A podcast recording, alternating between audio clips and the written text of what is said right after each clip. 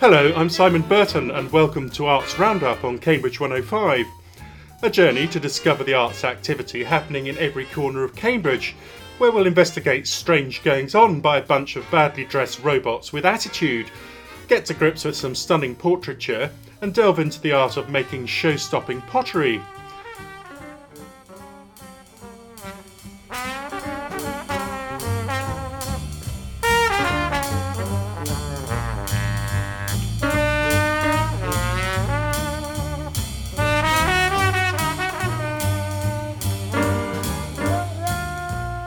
This edition, we investigate a motley gang of talking robots in King Street and meet their creator, scrap artist Giles Walker.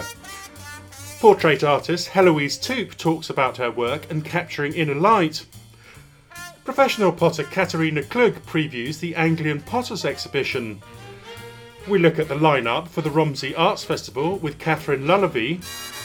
And author Gail Walker introduces her new book on meditation techniques.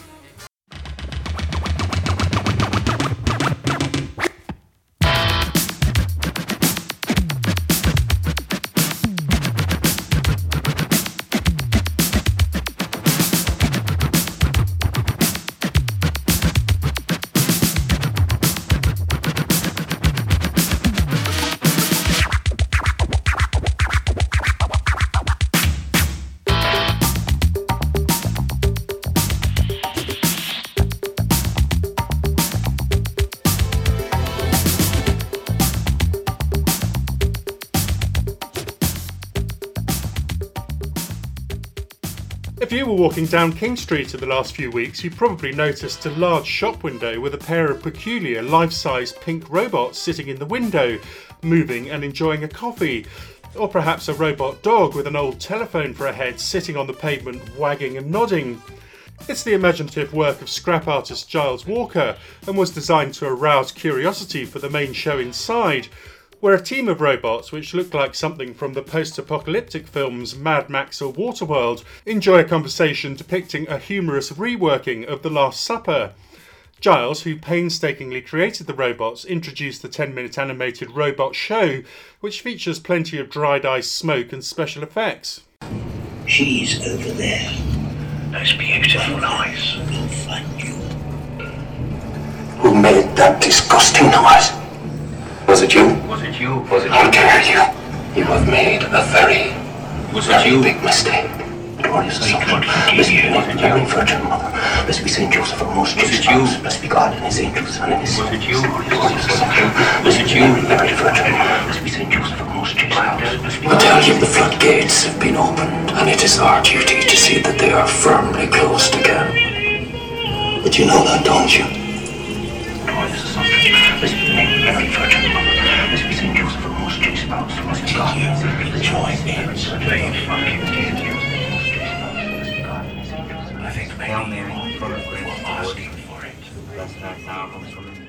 Giles, tell me about yourself. How did you become someone who manipulates robots for art? Well, I started about 20 years ago. I, I, I joined up with uh, the Mutoid Waste Company, who are a group of sort of scrap artists, and we sort of travelled around squatting different warehouses. And the deal was we, we bought in scrap and we built art out of it. And uh, I got discovered windscreen wiper motors, and um, from the, there I sort of started putting them in the sculptures, making it move. And yeah, over the 20 years, it's kind of developed from there. Um, and do you come from a science background? Why have robots interested you particularly? Or, Um, to be honest, I'm not particularly interested in, in the technological side. I, I do it as a sort of means to an end, and it is you know it adds a little fun element when you because if you're not a perfectionist, which is I'm not, you know you, you make it how you think it's going to work best, and then you fire it up, and it never is never is, comes out as you planned. So each robot has its own characteristic just by by mistake. But um, I mean, there seems to be a lot of people who want to cross over the barrier between sort of sciences and art by using robots for things like this. Um, can you describe a couple of the robots you've got here? Because you've got some outside who are having um, tea at a table. Yeah. You've got another one which has got um, an enormous telephone for a head, um, Yeah. and yet they seem quite human in the way that they move. Is it is it hard to get that kind of across like that, or I mean, how, how do you depend- make it? Mm. It depends what you concentrate on. Because you know you can build a robot, you can make a robot do anything if you enough if you can spend enough money on it. You know the Japanese spend millions on robots and and they move almost like humans, but to me they're not like humans. They're like the sort of Walking Dead.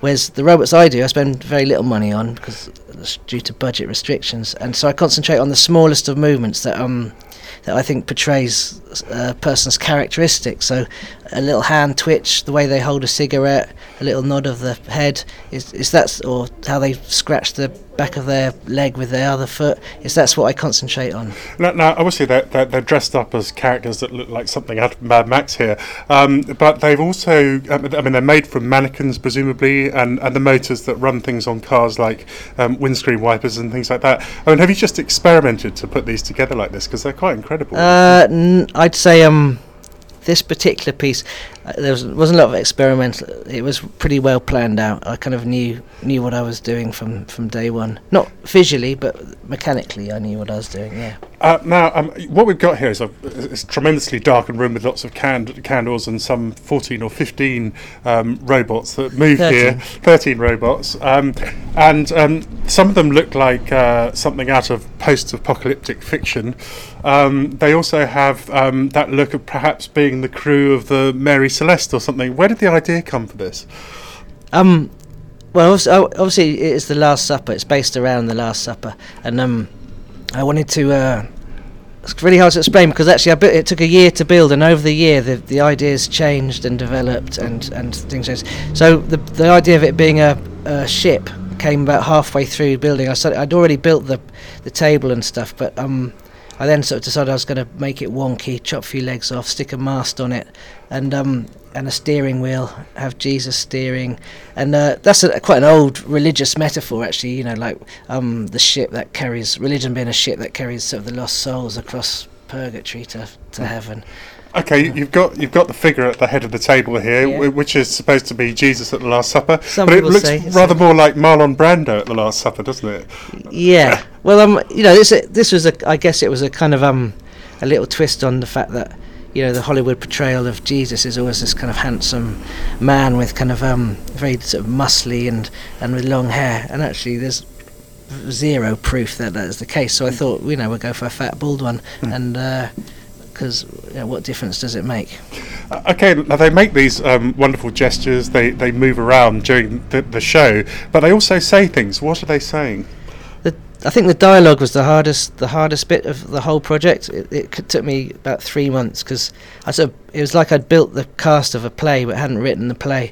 And uh, when you're building sculpture that that makes sound, especially if you want to put dialogue in, it's really important that it's something that you can listen to again and again and again. So I was concentrating much more on on sort of feeling and rhythm and and texture of the sound. So I, I sampled lots of bits of different films.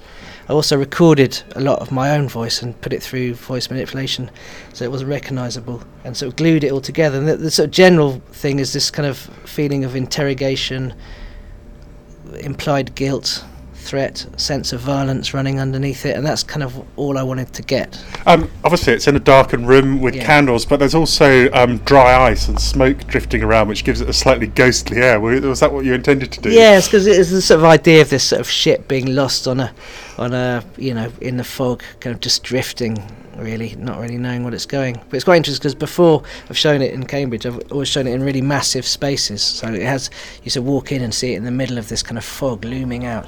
Whereas this is much more um, claustrophobic type feeling. So I sort it's meant to have the feeling of kind of being below deck type. And, and great costumes. You've got um, sort of fighter pilots, leather caps. Um, you've got berets. You've got um, leather um, objects. Some of them look as though they're wearing almost armour and things like that.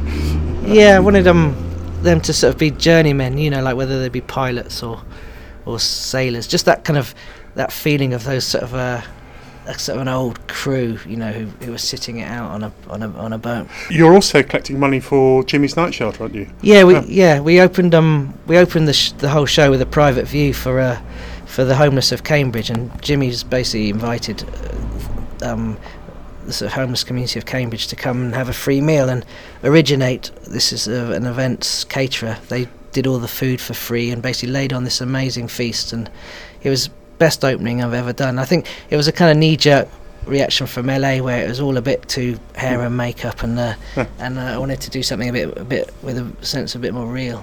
Uh, I've got another exhibition opening in November in, in London, a, a brand new one that um, I'd like to bring here probably uh, early next year if, if possible. Charles Walker, what a fantastic show. Thank you very much Thank indeed. you.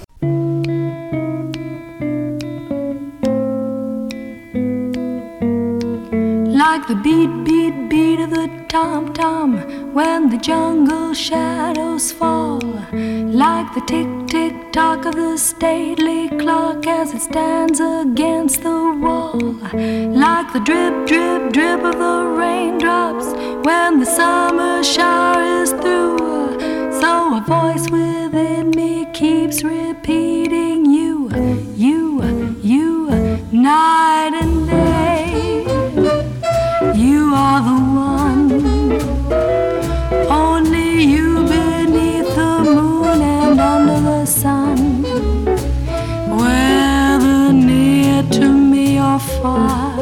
it's no matter, darling, where you are. I think of you night and day, day and night. Why is it so?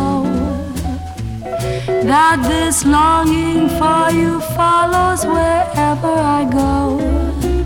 In the roaring traffic's boom, in the silence of you night and day, day and night under the heart of me. There's an oh, such a hungry yearning burning inside of me. And this torment won't be through till you let me spend my life making love to you day and night, night and day.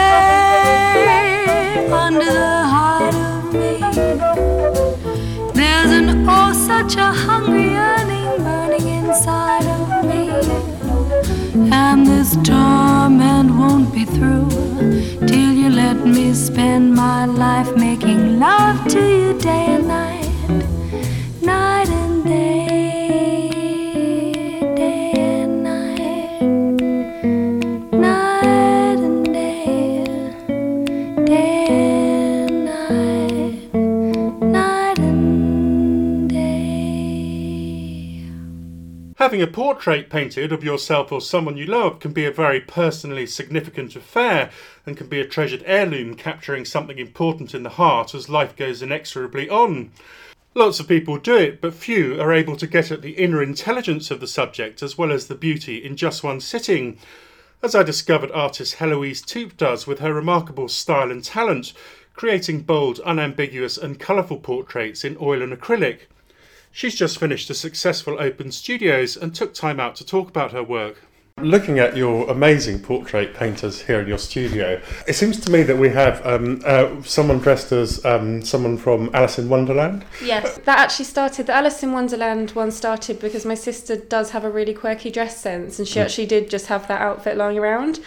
Um, and then I did that one and thought, oh, it's quite Alice in Wonderlandy, and kind of put in a nice background. And then the series kind of led on from that, and I've done other characters since. Uh, and you've got um, Red Riding Hood, um, who looks a bit more like a very rustic Red Riding, Hood um, um, figure there. Um, and also, is it Snow White at the end? Or? It's um, Goldilocks with the bears.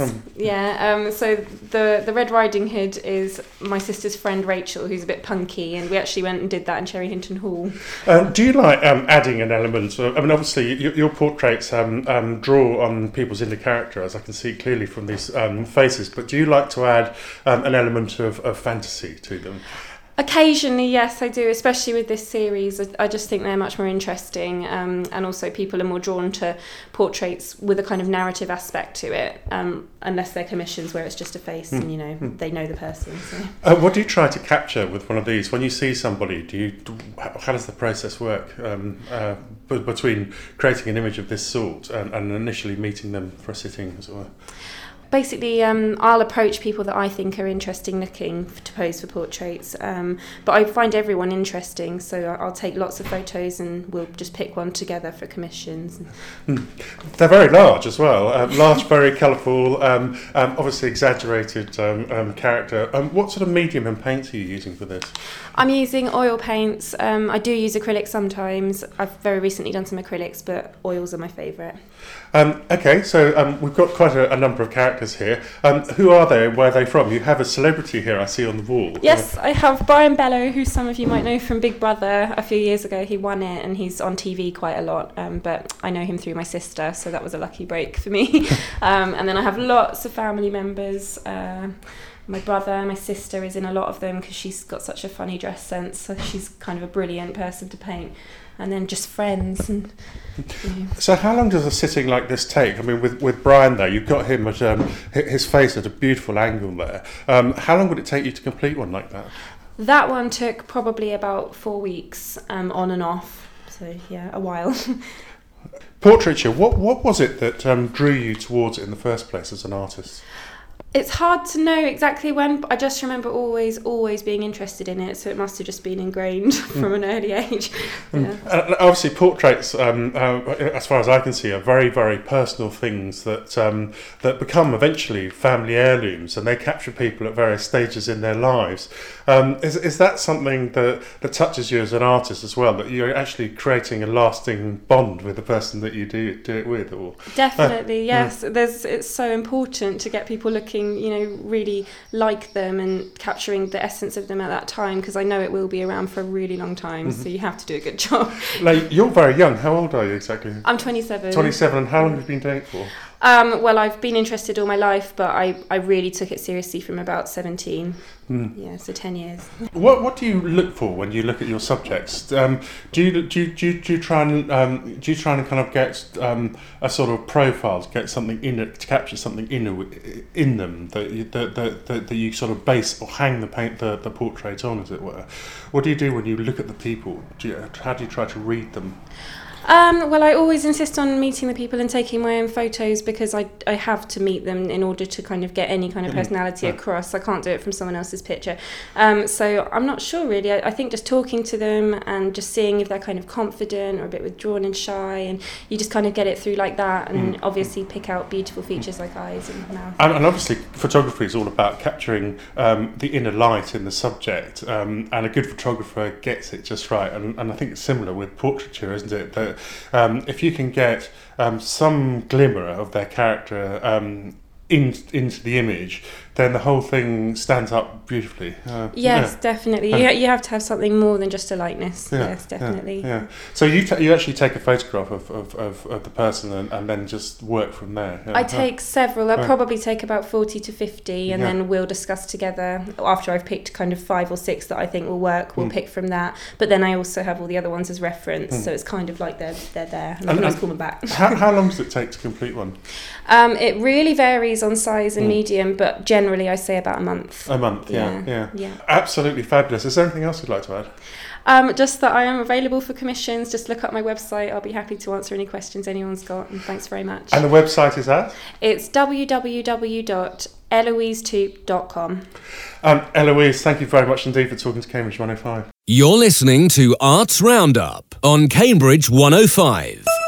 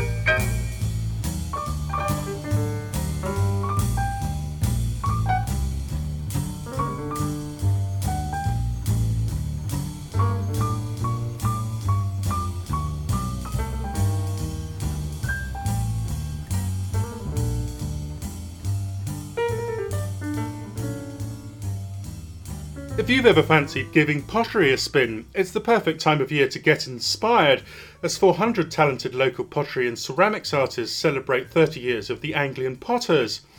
The event at Emmanuel College runs between August the 20th and September the 4th and features everything from outrageous animals, grotesque caricatures from fairy tales, through to elegant and beautiful pieces for the home. I dropped in on professional potter and show organiser Katerina Klug at her Cambridge studio to preview the show and find out why her beautiful works were recently featured in Good Homes magazine. Katerina, we're here in this rather splendid studio at the bottom of your garden. Um, you've got some um, wonderful spinning wheels and lots of beautiful finished pots. Um, what a place to talk about the, the forthcoming Anglian Potters um, uh, exhibition, which is happening in Emmanuel College, isn't it? That is right. Yes, we, we are all preparing for the exhibition, which is coming up next month. And yes, here in my studio, uh, some pots are ready and some aren't. Now, they are quite a zany bunch, the Potters, aren't they? What, what does it take to become a Potter and why do people take it up? That's a good question. I think uh, different people have different um, um, ways to come to clay. Some some are uh, introduced to the material maybe at school. In my case, it was my mother. She's she's a professional potter as well. And other people just later in life take it up as a hobby and realize how wonderful it is to work with this material and and take it then to the next level. Um, is there a range of materials that you can use? I mean, different kind of um, types of um, pottery, or, or is it all basically the same process, or how does it work? Well, chemically it's all the same, Hmm. but uh, you can get stoneware, earthenware, porcelain, uh, and they have different colors and different ranges of temperatures to fire them to. But in the end of the day, it all starts with a lump of clay and your idea. So you, t- you take your lump of clay and you drop it onto one of these beautiful spinning wheels. Um, what happens then? It wobbles, it gets wet, and it goes round. Um, how do you actually develop the skill to turn that into something really quite remarkable, like some of the things we've got around us? So first, I have a lump of, of um, soft clay, and I throw it with a good uh, smack onto my wheel, onto the wheel head, and then um, you need a bit of water so you don't get a friction on your hands between the hands and the clay. And then um, with the movement of the wheel, which is a um, which is a spinning movement, you um, manipulate with your hands the shape, and hopefully in a skillful way, and hopefully the outcome is, is a is a usable pot. Okay, so you've got your pot, um, which you've you've carefully um, handcrafted together. Um, then you have the trouble of of um, uh, glazing it, don't you? Yes. Uh, well, there's a little bit in between. So we air dry it first, Mm. and then it goes in the firing the first time, which is the bisque firing, which is a lower temperature to about 900 to 1000 degrees. and these are the kilns over here. That's right. Uh, I have three different ones because the smallest one is for my test pieces. I do a lot of glaze development, and, and so the small one uh, gives me quick results. The medium one is is a, is my older lady. She has been with me for a long time, and she only goes to a low temperature. And then the newest edition, uh, which I'm very happy with, is a gla- is is is a kiln that goes to a very high temperature, um, which makes the glazes melt. Um, with the porcelain I use, I need to fire it at least to, to 1260 degrees. Wow. Um, and then, um, I mean, the, the finished um, products look absolutely amazing. They've got um, all kinds of wonderful um, patterns. Where do you draw the inspiration from your patterns, or are they just completely something that you came up with? Uh, Well, a lot comes from nature. Um, um, I, my studio is in the garden, so I, I look at my garden and at, the, at, at, at plants that are in front of it, and uh, they grow uh, along the year, and I, that's that's one big ins- inspiration for me. so the theme there is, is something like camouflage, isn't it, in, in, in natural things, like the stripes on a zebra, um, or something like that, or on a tabby yes, cat? uh, or in, in in the the white stripes. I think you you're talking about. Um, I call I, I see them as birch trees, birch trees at night. So this design is called uh, moonlight birch tree. Um, but they're aesthetically and visually absolutely beautiful. What a s- tremendous set! And so, how long does it take to create a piece like like one of these vases here? From start to finish, uh, it takes about a fortnight. Um, but there are phases in between where it just dries or where it's in the kiln. So uh, while one piece is, is, is in one process state, I go to the next pot and or to the next piece. How did you become the, the spokesperson organizer for the Anglian Potters exhibition? Um, is that something you've been involved with for some time now. I was lucky enough to become selected member this year. Um, as a professional, uh, you have the option, or if, if you are really committed to the craft, you can apply for selected membership, and and I got it, which is very nice. Uh, and so I thought I need to get involved more. I need to get uh, get uh, give back to, to the organization more and, and so I'm helping out now with organizing the exhibition. But there are some really wacky things in the exhibi- uh, exhibition, aren't there? There are huge um, caricature faces. Um, there are things that uh, resemble objects, birds, um, animals, things from Beatrix Potter. It really is um, really a very colourful show, isn't it? Absolutely. It ranges from sculpture, from uh, objects for the garden, for the house, things you can use, but the things that just take your fancy and, and are expressions of, uh, you know, really exciting ideas. Now, it's great to have um, Emmanuel College as the venue because it's a particularly lovely one, isn't it? Oh, we're very grateful to be there year after year, and they're very. The college is very supportive to our exhibition, uh, and and it's a beautiful venue. It's just a wonderful. Uh, the old library is just a wonderful room for us. Now, how long does it go on for? Because it, it, it's, it's quite a long time, isn't it, that it's, it stretches over? Yes, it goes until the uh, 4th of September uh, and it starts on the 20th of August. And our private view is on the 19th of August. You can become a member of the Anglian Potters. It's an open organization. And through the Anglian Potters, you will find that lots of our members are teaching the craft. And also, if you go to our website, you will find lots of information around it. It's anglianpotters.org.uk. Um, and your website is. Um, mine is uh, Katharina uh, klug-art.com. Um, um, if you want to see um, Katerina in action, you can actually see um, film clips of um, throwing and spinning um, uh, pottery on a wheel in, in her studio, so you can actually see the place that we're talking from. Um, Katerina, brilliant stuff. Thank you very much indeed. Thank you very much.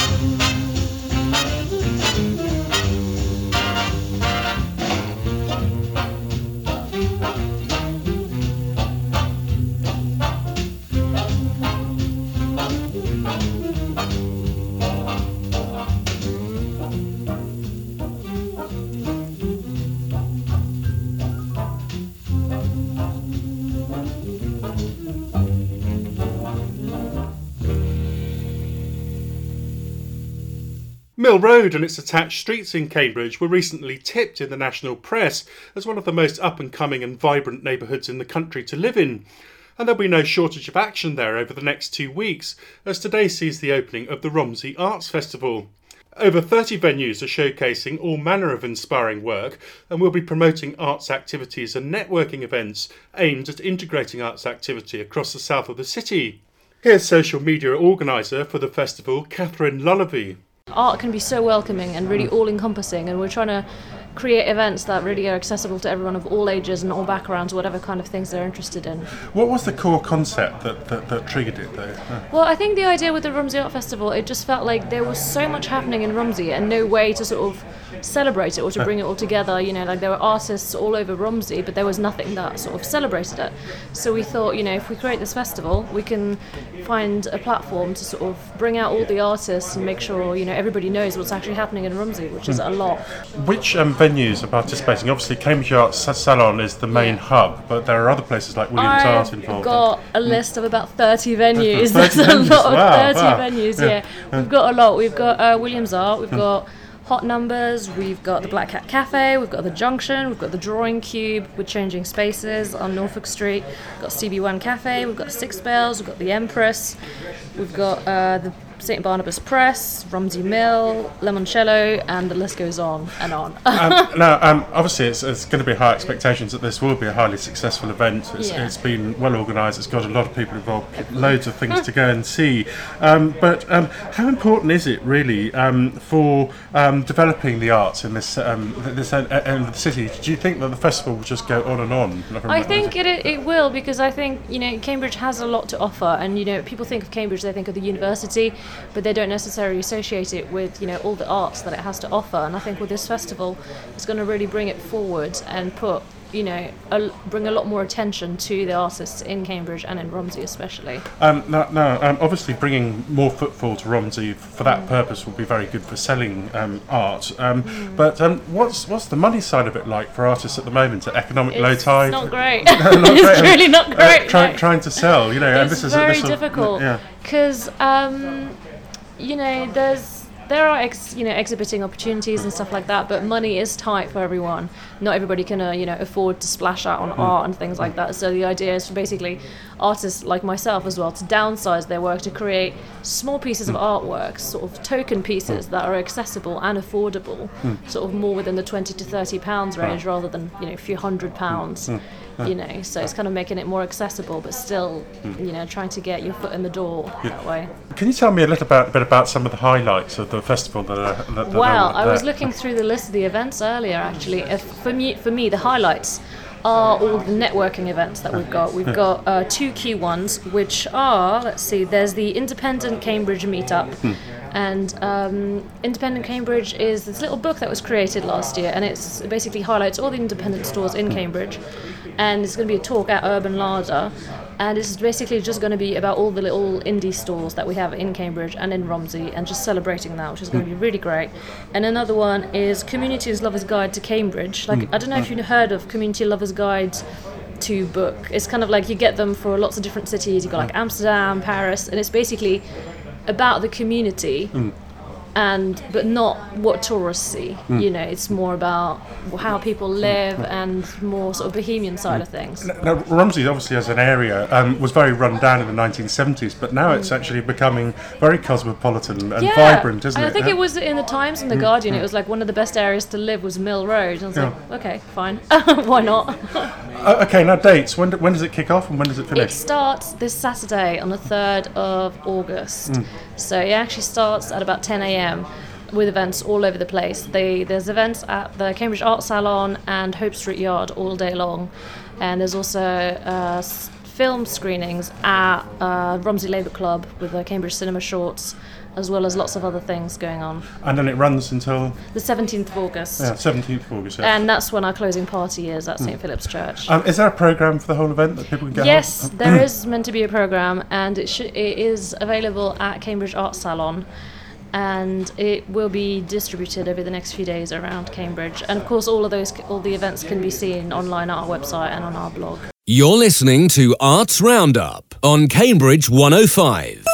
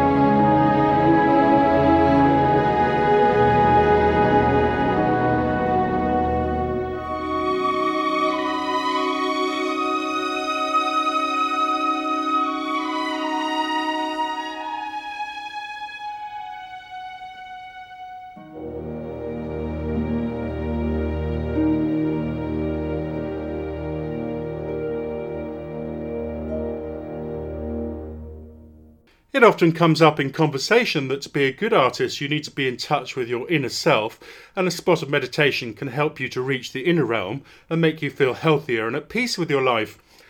There are many kinds of meditations spanning the spectrum of religion and through into the more outlandish New Age beliefs, and there's evidence of the latter that even great artists like William Blake used it over a hundred years ago to heighten his spiritual and creative powers and leave us his astonishing poetry and paintings.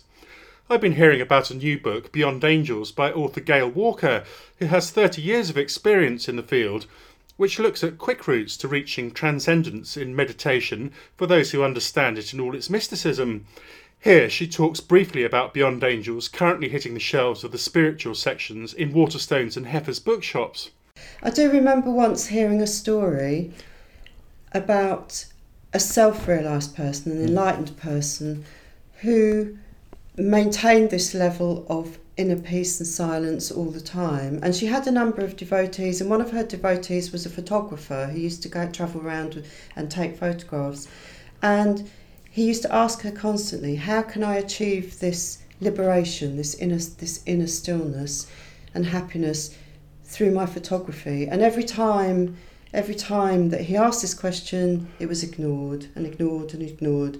And he couldn't get any answers about why he, he was ignored until he suddenly realised himself that it wasn't through any activity on the outer plane of life that he was going to achieve this, but it was through inner mm. activity, mm. inner search. I have always felt from being a child that there was something more to life and of course I didn't know what that something was. But at the age of 14, I actually took myself off to church on my own. Um, my family didn't go to church. There was no family history of, of attending church. And I felt after the experience of, of going to church, I didn't feel very satisfied by it. I felt that it was a wonderful experience for an hour at a time, but I came away feeling that really there there must be more. There must be something more that makes you feel some sort of peace or some sort of inner peace for longer periods of time and I wasn't satisfied. Hmm. you know, maybe had there been some vicar there who knew about the potential for human consciousness, who would have had would have been able to help me to to meditate or, or realize this this level of peace within. Perhaps I would have remained with the church and stayed on on that route. But there wasn't, and I continued to search. I didn't feel satisfied, and I felt very much still that there was something out there that would help me. So I just continued to search and investigated all sorts of techniques. And at the age of 18, a non religious systematic meditation was the one that I hmm. chose. Um, the Beyond Angels isn't a book about the New Age and its sort of socio-economic position in society. It's a book about my observations of New Age practices, predominantly healing and meditation over the last years, but definitely my experience of practicing meditation every day. And here I must say, there are many different sorts of meditation, and that is one of the predominant themes of the book, that not all of them are as effective as others. And a meditation which is transcendent or transcendental is much more profound and effective because we have this level in. These 40 years of my meditating has taught me that we have this transcendent level within, this level of silence and peace, and it is the purest part of us, it's the eternal part of us. And if you practice a transcendental technique, that has a direct connection to it. It's a much more profound connection for for achieving this hmm. awareness. Um, the book was predominantly written for Reiki and spiritual healers in order for them to help them raise their practice make their their practice more profound mm. than it already is. So, yes, there, there there is quite a bit of information in there that will relate to healing and meditation. But I do hope it is a benefit for, for other people too, mm. because it would it should be a benefit for the route, the true seeker, Mm. and for therapists to help them Mm. improve their general therapy Mm. practice. Mm. You know, um, reflexologists or Mm. Indian head massagers yeah. can can Mm. add this and Mm. incorporate this into Mm. their practice. Mm. The Okay. quick route that Yeah. I'm Yeah. expounding Yeah. is is a meditation Mm. which is transcendent, Transcendent, yeah. even over and above Mm. art or any Yeah. outer activity. Mm. I'm due to give a short talk about the writing of Beyond Angels at Wood Green Animal Shelter at 1.30 on Saturday, 31st of August. And I'd also be there on Sunday, 1st of September, and I'll be happy to talk to anyone who may be interested either in the book or in learning to meditate. And of course, I'll be signing and selling the book there too.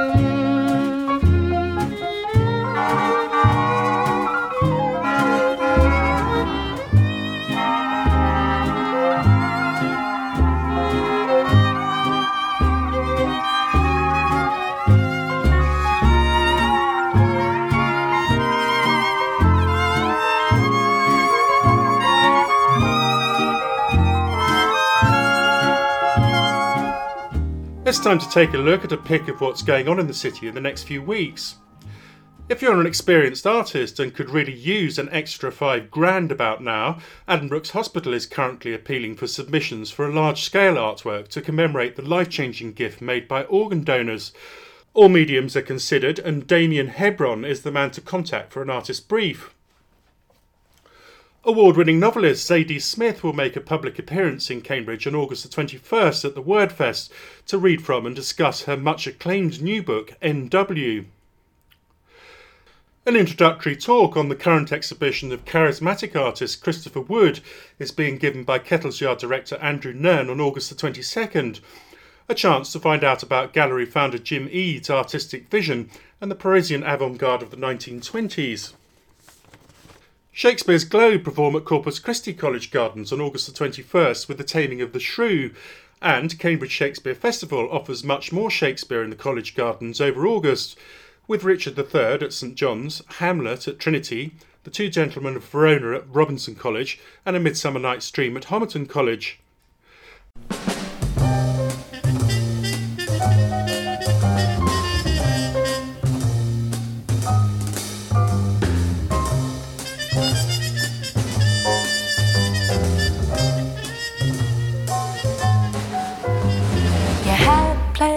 20, 19, 22. You let other women make a fool of you. Why don't you do right? Like some other men do. Get out of here. Get me some money too. You're sitting down wondering what it's all about. You ain't got no money, they will put you out. Why don't you do right? like some other men do. Get on out of here, get me some money too.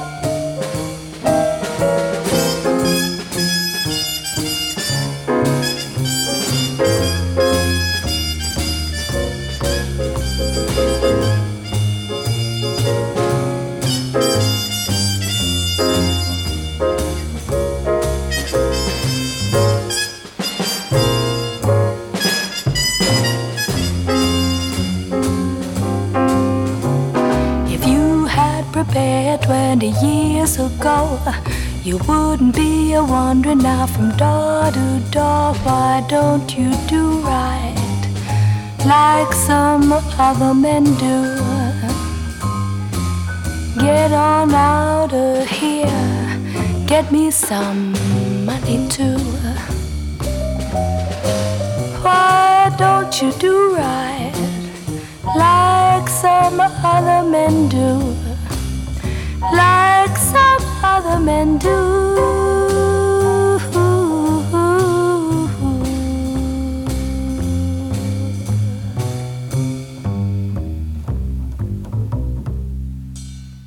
And that's all we have time for in this edition of Arts Roundup. I'm Simon Burton, and I hope you enjoyed listening in on Cambridge 105.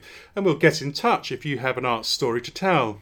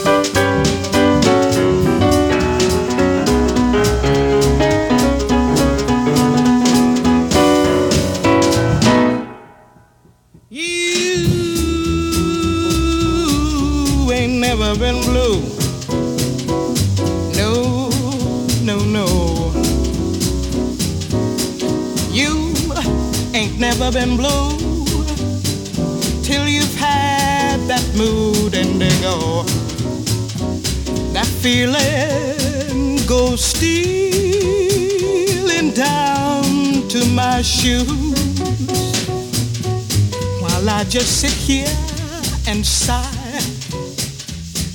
Go long blues. I always get that mood indigo since my baby said goodbye. And in the evening when the lights are low,